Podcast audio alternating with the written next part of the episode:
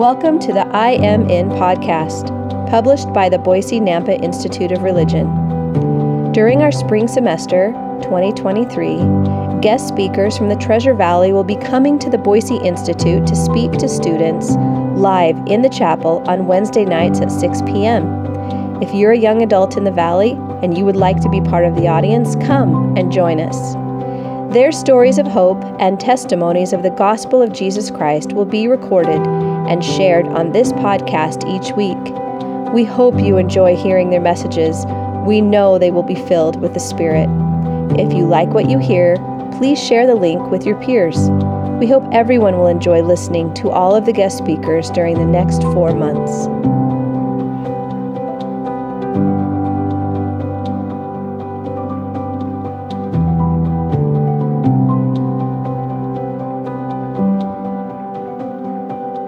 Thanks to each of you for coming. My hope is, uh, in fact, my little prayer as as uh, I was being introduced was that uh, that Heavenly Father might uh, prompt me that I might say something that might have an impact for good upon those that uh, that are here tonight.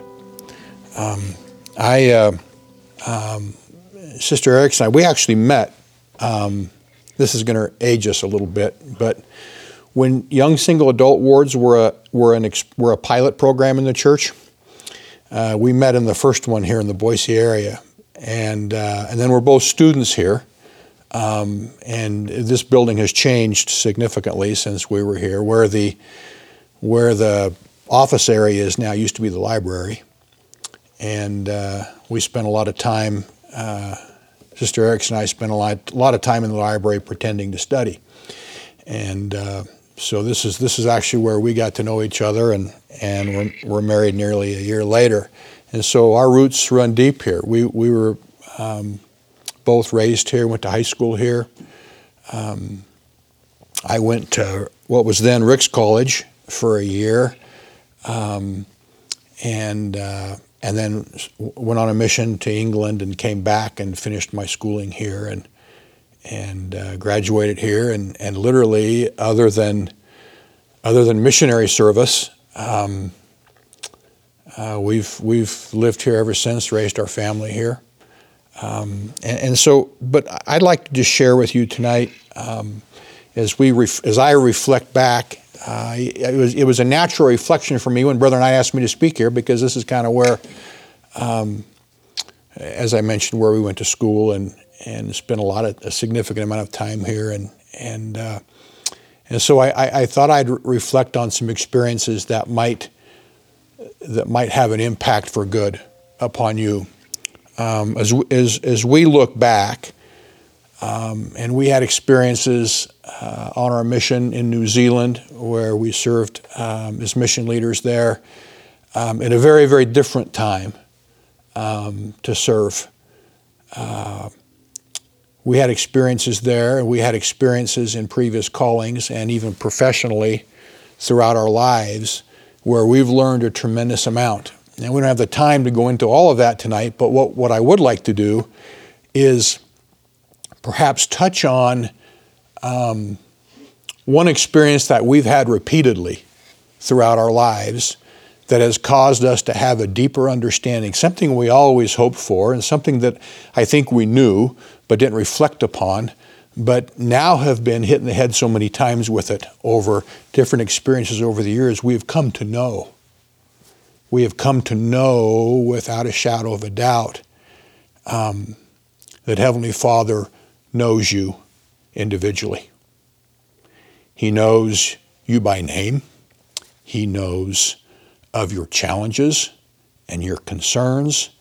He knows what's in your heart, what you hope for, what you dream for. He knows of tragedy. Um, and, and He is there. Um, and sometimes, I don't know about you, but sometimes when we have challenges, um, we, we have a tendency to, re, to perhaps question that a little bit and say, why me? Why this situation? Um, and we've had enough of those experiences with to now reflect back upon where we have gained a much deeper understanding that uh, that our loving Heavenly Father and His Son and our Savior um, is there, and they know us and they care. I think of a time professionally. I, I graduated from Boise State, went into the financial services industry, and immediately went to work for a company. Um, and I, I, honestly never thought um, I would ever leave that company. Never. Um, they were so good to me, and and uh, um, I, I, in, a, in a relatively seven eight year period of time, I, I, became the youngest manager in the entire company. This is a national firm um, with offices throughout New York and L.A. and and we were lucky because we got to represent this firm living right here in good old Boise, Idaho, and we just we felt so fortunate and blessed. Um, and then, it, as oftentimes as companies grow and they change and and the dynamics change and some of their visions change, they decided that Boise, Idaho was um, too small of a market to focus their resources on, which to us was crazy because we were a top 10 organization within this company, but they were starting to minimize their attention and focus upon smaller geographic areas. And so um, we just thought, well, we'll just continue to do what we do here and and and march forward. And and uh, the time came of which I knew it would come um, after they made this announcement, and uh, they asked us to move. And uh, Sister Erickson and I, we spent a great deal amount of time on our hands and knees, and uh, the answer to us was clearly no. And so I struggled with that. I, I, I, struggled with it for a long time, a couple, literally a couple months. And, that, and, that, and honestly, young people, that shows a lack of faith on my part at that time in my life. I was 30 years old. Um, we had a, a, business here and we had purchased, uh, we built a home and we thought we were in our forever place and uh, with our forever company. And uh, they had asked me to move, um, not even that far. They wanted me to move to Salt Lake. And I have family in Salt Lake and, and a lot of business relations down there. But you know, the Broncos aren't in Salt Lake. This was a little school called what, Utah or something? Or, or BY who? Or what is that? But, um, and so we, we, uh, we thought about it. We, we went back and forth, but the answer was a clear no. And then the learning began. Um, I thought in corporate America, when you turn down a promotion like that, oftentimes that kind of dead ends you professionally. And my father, who was in a different industry but very, very successful in his own business, warned me of that. He said, "Jeff, you just need to just you just need to buckle down and go." But and I was okay with that, but the answer when we fell to our knees was no. And so I mustered up the courage, um, was prepared to find other employment um, when I told him no. And, and so I got the powers to be together and, and sat down with them and said, no, I, I won't go. I'm sorry. They said, well, let's think on that for a day or two. And, uh, and so I'm thinking, well, I, so they're having a conversation right now about whether or not they're going to demote me or fire me. And, uh, and so two days go by and they call me back on the phone and they say, Jeff, this is what we'd like you to do. Instead of transferring to Salt Lake, we're going to combine Salt Lake with your Boise office. That will give you the market territory that is required by the company now in terms of population base. That will mean significantly higher income for you, and we will rent you an apartment in Salt Lake that you can spend three to four days a week down there so that you can manage both offices. Well, I, so I made a second mistake. I assumed, without falling to my knees again, and this was really this was really a, a compliment to me, to us, professionally, and so I just assumed that the reason I was supposed to say no is because I wasn't supposed to move. And so I said, yes, okay. And so I began, Sister Erickson was expecting our sixth daughter. And uh, I would get on an airplane on Monday morning. I'd fly back Wednesday afternoon because I was a young men's president. I'd go to young men's. I'd get on an airplane Thursday morning. I'd fly back and I'd come home Friday night. I did that every other week. And, and so two months go by and, and uh, uh, I started to realize that, uh, and then I, after the fact, unfortunately, we fell to our knees, and the answer was still no. So sometimes we think we know, um, and and sometimes we make assumptions uh, for selfish reasons. For me, it was ego, it was greed, it was income, and and and we make these decisions. And fortunately for me, I was given a second chance. And so, Sister Erickson, I thought about it. We prayed about it. I knew this was the end for me professionally with this firm.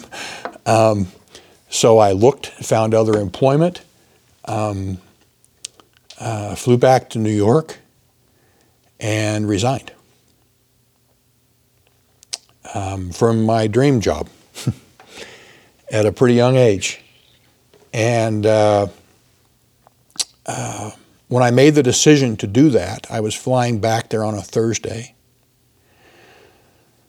But we made the decision on Sunday. We thought about it, fasted about it, prayed about it, made the final decision, made the phone call on Monday.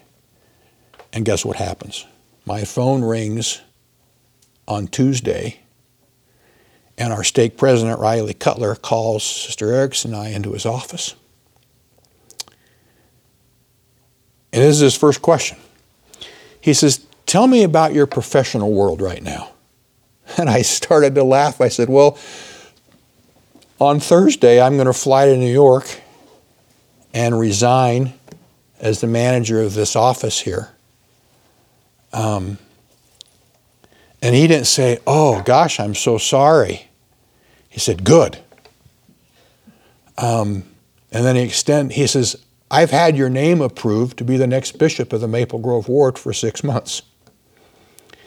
I've just been waiting for you to get your professional life in order.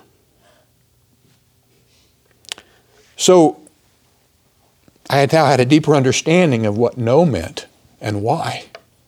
And then I knew, I knew because I was doing the Father's will. Now, that will could have just as easily been go. I'm not suggesting to anyone that you don't accept, but for us, it was no. And so it was really, really hard because I gave up a dream job and an income. Um, and, but I knew then that our Father wouldn't abandon us because we had done what we were supposed to do. So I, I, I, so literally on Thursday I resigned. On Sunday I was sustained as the bishop. Um, and in our business, when you resign, it's not a two week notice. When you resign, it's you're done yesterday. Um, and so and so I knew I was done. Um, the following week, I started new employment with a very very small company, probably a, uh, a fraction of the size of the national firm I worked for. The agency that I was managing was a fraction of the size of the one I left. Um, and my income dropped by three fourths. Over the next 10 years, we had growth in that little company that I've never witnessed being matched since. And I had what Sister Erickson and I refer to as the most enjoyable 11 years of my career during that period of time. And, and young people, did we work hard? Yes, we worked really, really hard. Worked long hours, made sacrifices, um, missed some things, um, but had more success than ever before or ever since in my career. 11 years later, something very similar happened in that the, the company I worked for was a company that was actually owned by our church. they our church does have business interests. You need to understand. You know, I'm sure everybody understands that. But they made a decision in 2009, just after the mortgage backed security debacle, where the markets just crashed around mortgage backed securities. They decided that our, in today's world, to be successful in my business, that they needed to take risk that was inappropriate for the church to take. And so, once again, Sister Erickson and I were we, this was Memorial Day 2009, and we have a home in McCall, and we were up there with our family. And Tina and I have got, had gotten up really, really early on Monday morning, Memorial Day, and had gone for a walk up in the mountains behind the cabin. We're on our way back. We're, I'll never forget this. We're walking down this path. We're holding hands. And I made a comment to Sister Erickson. I said, You know, amongst all challenges, right now in our little world, with our six children and our parents, grandparents, and our nieces and nephews, and, and everything just seems right in the world. Should have never said that. And so on our way home that day, I get a call from the president CEO of Beneficial Life who was running this company that, that provided the products for my firm, some of the products for my firm to sell. He said, Jeff, I've already booked you a flight to come down tomorrow morning to Salt Lake at 6 a.m. We need to have a discussion.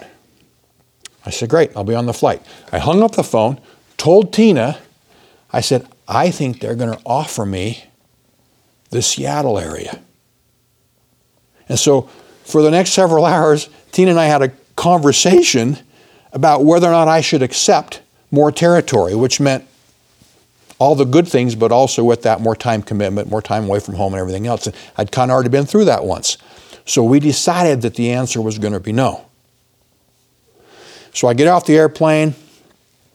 They had a cab there waiting for me or a shuttle there waiting for me. They brought me into the home office.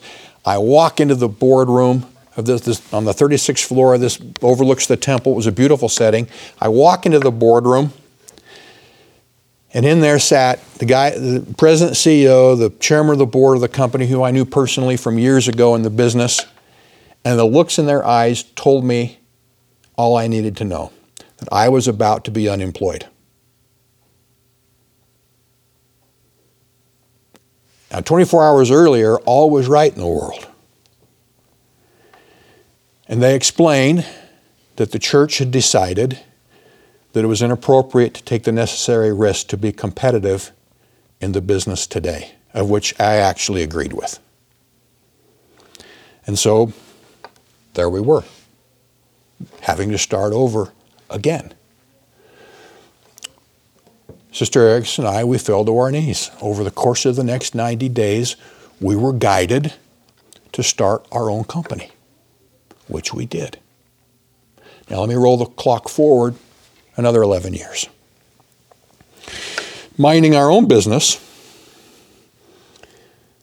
enjoying the fruits of owning our own company, and uh, one day the phone rings. Um, you'll learn as you get older and remain faithful in the church that when the phone rings and the area code is it's it's 801 240, don't answer. And basically, on the other end of the line, it was Elder Cook of the Quorum of the Twelve saying, You know, what are you doing for the next three years? That's not exactly how it works. There's two interviews one's an availability interview, but because of the blessings that we had had throughout the years of, as mentioned in our bio, we just tried to do what we were asked. We just simply, as a couple, we're going to do whatever we're asked to do. The blessings that came from that put us in a position that we were available. And a month later, we were called um, to serve as mission leaders in the New Zealand Hamilton Mission, where we spent the next three years. In between that time, there were several church callings where we began to have a deeper understanding of Heavenly Father knows us and knows who we are. When I was serving as a as an Area 70, um, your assignments come in May and November. And so basically, um, members of the 70, their worlds are dictated by two letters. One comes in November, and that tells them where they will be every weekend between January and June. And then one comes in May, and that tells them where they're going to be every weekend from August through the end of December. And then, of course, July they have off.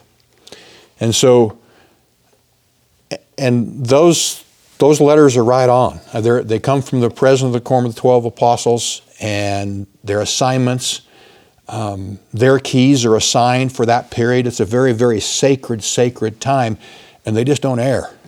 They just don't err. Those assi- when you when you arrive at that assignment, you you know why you're there, and when you leave, you know why you were there and you're there for like you get there on Saturday morning and you leave after stake conference on Sunday afternoon, and there's no question ever as to why I was assigned to go to this place. And you're assigned to a different place every weekend. I mean, Idaho Falls, Colorado, Oregon, wherever the case may be. And so on a Thursday, I get a call saying, Brother Erickson, was, this was basically the assignment department, or where they, they take care of all travel and everything for members of the 70. They said, Your assignment has been changed. You're supposed to be in Idaho Falls. Your assignment has now been changed to the Twin Falls West Stake. The conference has been planned. Don't worry, you just have to show up. And I'm thinking, this never happens. And frankly, it doesn't. And so on my way Saturday morning, I'm driving to Twin Falls from our home, wondering what's going on? Well, we visit a family. We visit a family. Um, I'd asked the stake president to arrange to visit two families. And I said, it's really simple, President. There's 4,000 members of your stake. Get down on your hands and knees and find out who Heavenly Father wants me to visit when I come. Two families. He did just that. So we visit this family, and uh, This family had lost a child to a jet skiing accident the summer before. 17 year old. Student body president, great athlete, great kid. Everybody loved him. Seminary council. He was just, and, and this family, as you can imagine, was hurting deeply. And we had a discussion, and I answered some questions. And one of the questions they asked me, they said, Elder Erickson, um, we have a daughter that's coming, that's on a mission, and she's coming home. We don't know what to do when she comes home. Do we go through all this mourning again with her? She elected to stay in the mission field when her brother died.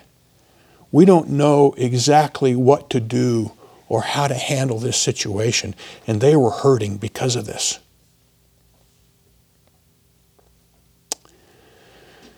On Friday, I mentioned I got the assignment change on Thursday. On Friday, a brother that works for me calls me on the phone and says, Hey, Jeff, can we go to lunch today? And I said, Sure. I arrive at lunch, he's got a yellow pad. And on this yellow pad, he's written two pages of notes.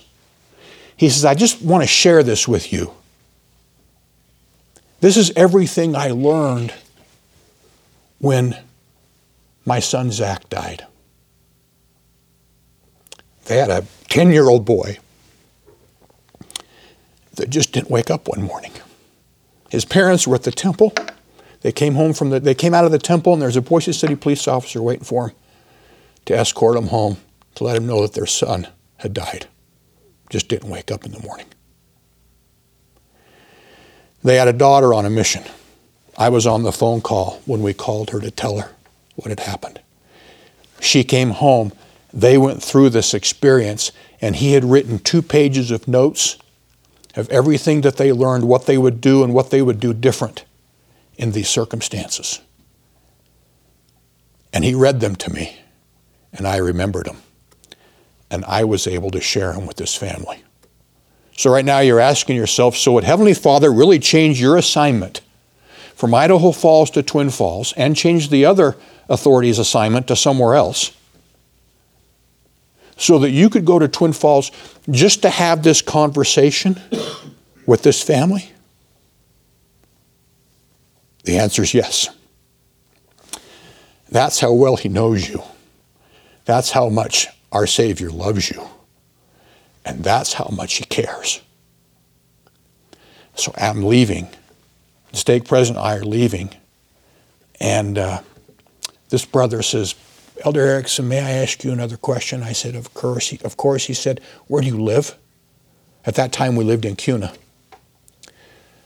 This before our mission. I said, In Kuna. He says, Do you know Brother so and so? I said, Yes. He's, he said, He's my brother. And I could sense that there was some hurt and perhaps even a little bit of anxiety, maybe even a little bit of anger. And then I knew. Two weeks earlier, I had been invited to come to a student ward in Kuna, Idaho, where this brother's brother was the bishop, and confirm a little girl who had joined the church whose mother works for me. I walked up on the stand excuse me, it wasn't two, it wasn't two weeks earlier, it was several months earlier. I walked up, I walked in, in the, in the chapel, saw this bishop sitting on the stand. He was as white as a ghost. I walked up and somewhat jokingly said, Bishop, are you okay? He said, I'm so sorry. It's been a rough, rough 24 hours in my family. I said, Well, that's why you have counselors, Bishop. Go. Go be with them. He said, No, I need to be here for Amanda's confirmation. He said, Last night my nephew was killed in a jet ski accident.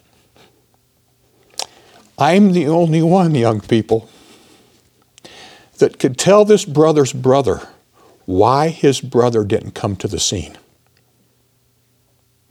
I was the only one that could say to him, Your brother wasn't there because a little girl who had had a life of heartache had joined the church and was being confirmed, and as, his, as her bishop, he wanted to support her.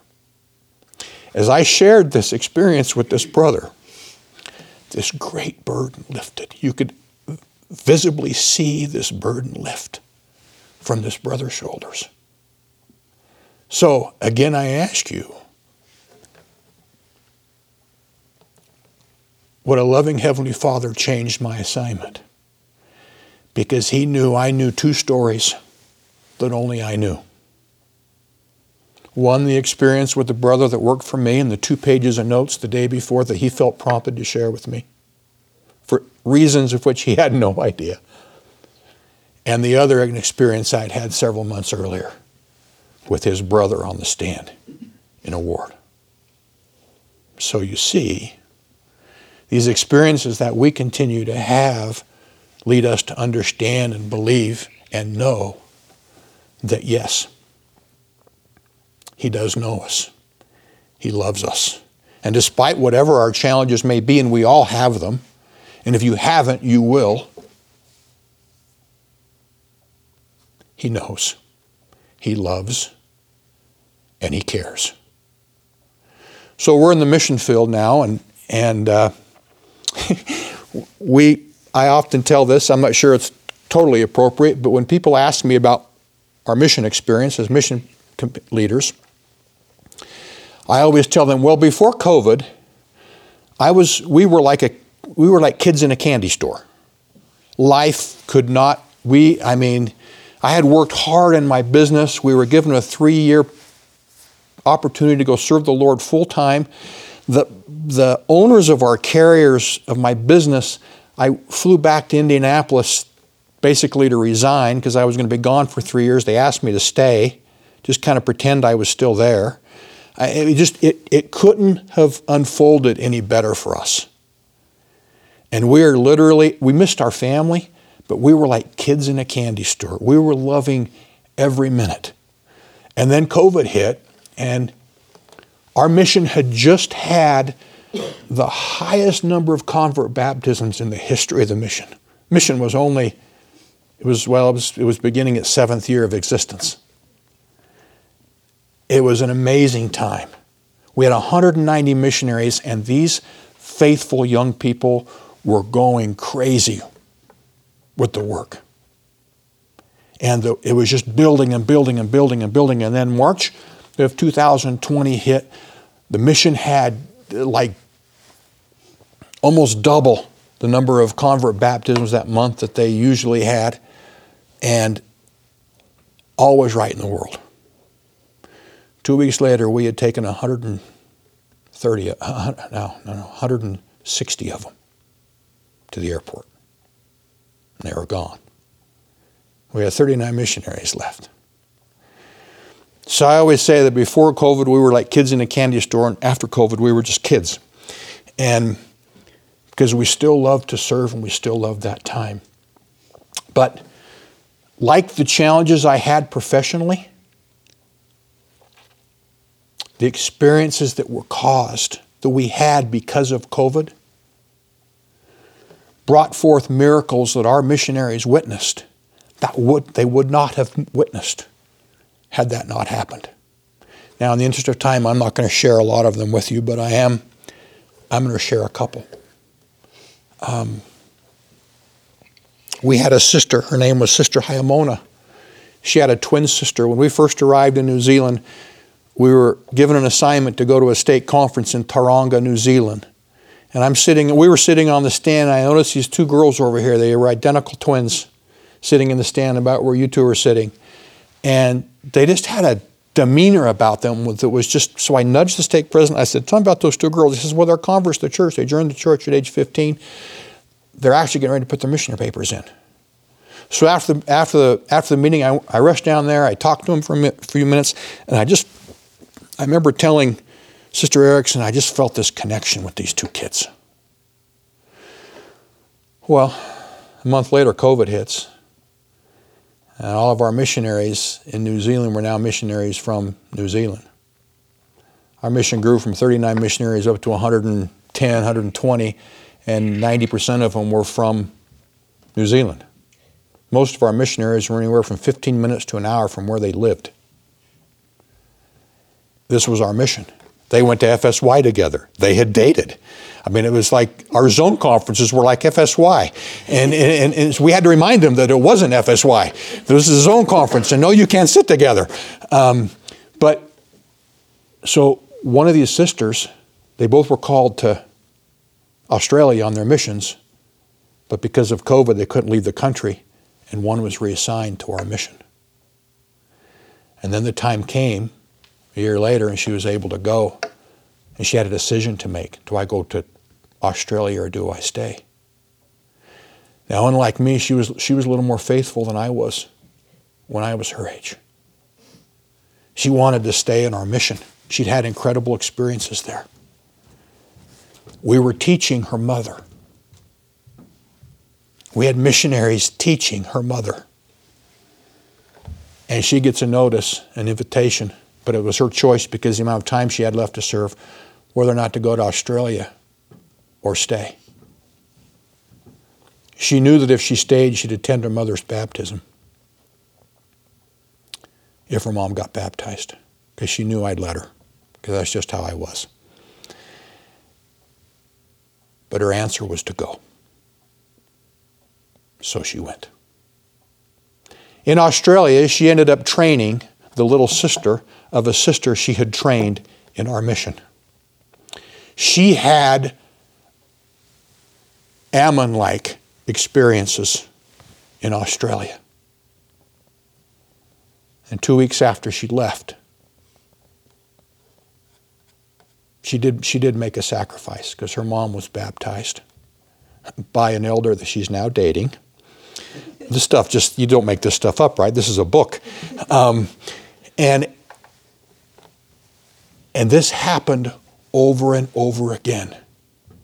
Brothers and sisters, when we left in June, the end of June of this year, we had 95 missionaries serving in the Hamilton, New Zealand mission. We had a choice to make when COVID hit. We went from 190 to 39. We said, well, we can use this as a reason or excuse as to why we're not going to continue to do as much work. Or we could say, extend your faith, work a little harder, and be a little more obedient, and let the Father take care of the rest. When we left to come home in June, of this of last year of 2022 these 95 missionaries were doing the work statistically that the 190 were doing 3 years earlier think about that that's half the missionaries doing the same work of what the of what 190 missionaries were doing and they were working at a record setting pace So when we have challenges, we extend our faith, we work a little harder, and we become a little more obedient. And then we allow the Father to bless us. And we've witnessed over and over again the miracles of what happens when this occurs. Closing, I'm going to share with you one. I'm going to read it so I don't mess it up. If I can get it to come up. There it is. This is right before we came home. In an interview with Elder Welly, whose sister also served here, he expressed to me that he was struggling to have his own witness of the Book of Mormon. That breaks a mission president's heart.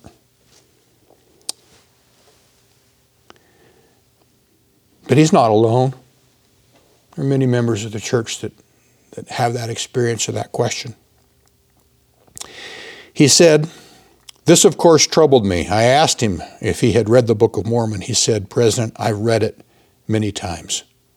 And the tears began to flow. The Spirit nudged me to have him read Moroni's promise in Moroni 10 3 through 5. I had never done this before. He looked at me as if I was crazy, as he had probably read this with investigators a million times. About halfway through his reading of, these, of this sacred promise, the Spirit filled the room in a manner that I have only felt but a few times in my life. No doubt, from either one of us. Elder Welly became so emotional that he could not finish. I became very emotional because I recognized what had just occurred a lifelong witness and blessing for him but also for me, as I have read those pages every night for many, many years, and have had a witness of its truth, but never before in that manner. The Book of Mormon is the Word of God. I know it, and now Elder Welly knows it. Another witness, brothers and sisters, of a loving Heavenly Father, answering the prayer of someone who was being a little more faithful, working a little harder, and being a little more obedient.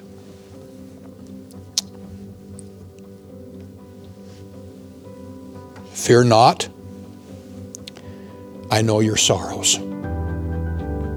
and I have come to deliver you. I will not leave you. My name is upon you, and my angels have charge over you. I will do wonders among you. Walk with me, learn of me. I will give you rest. I am in your midst. You are mine. Over the last nearly 40 years, this is what Sister Erickson and I have learned together is that He is in our midst.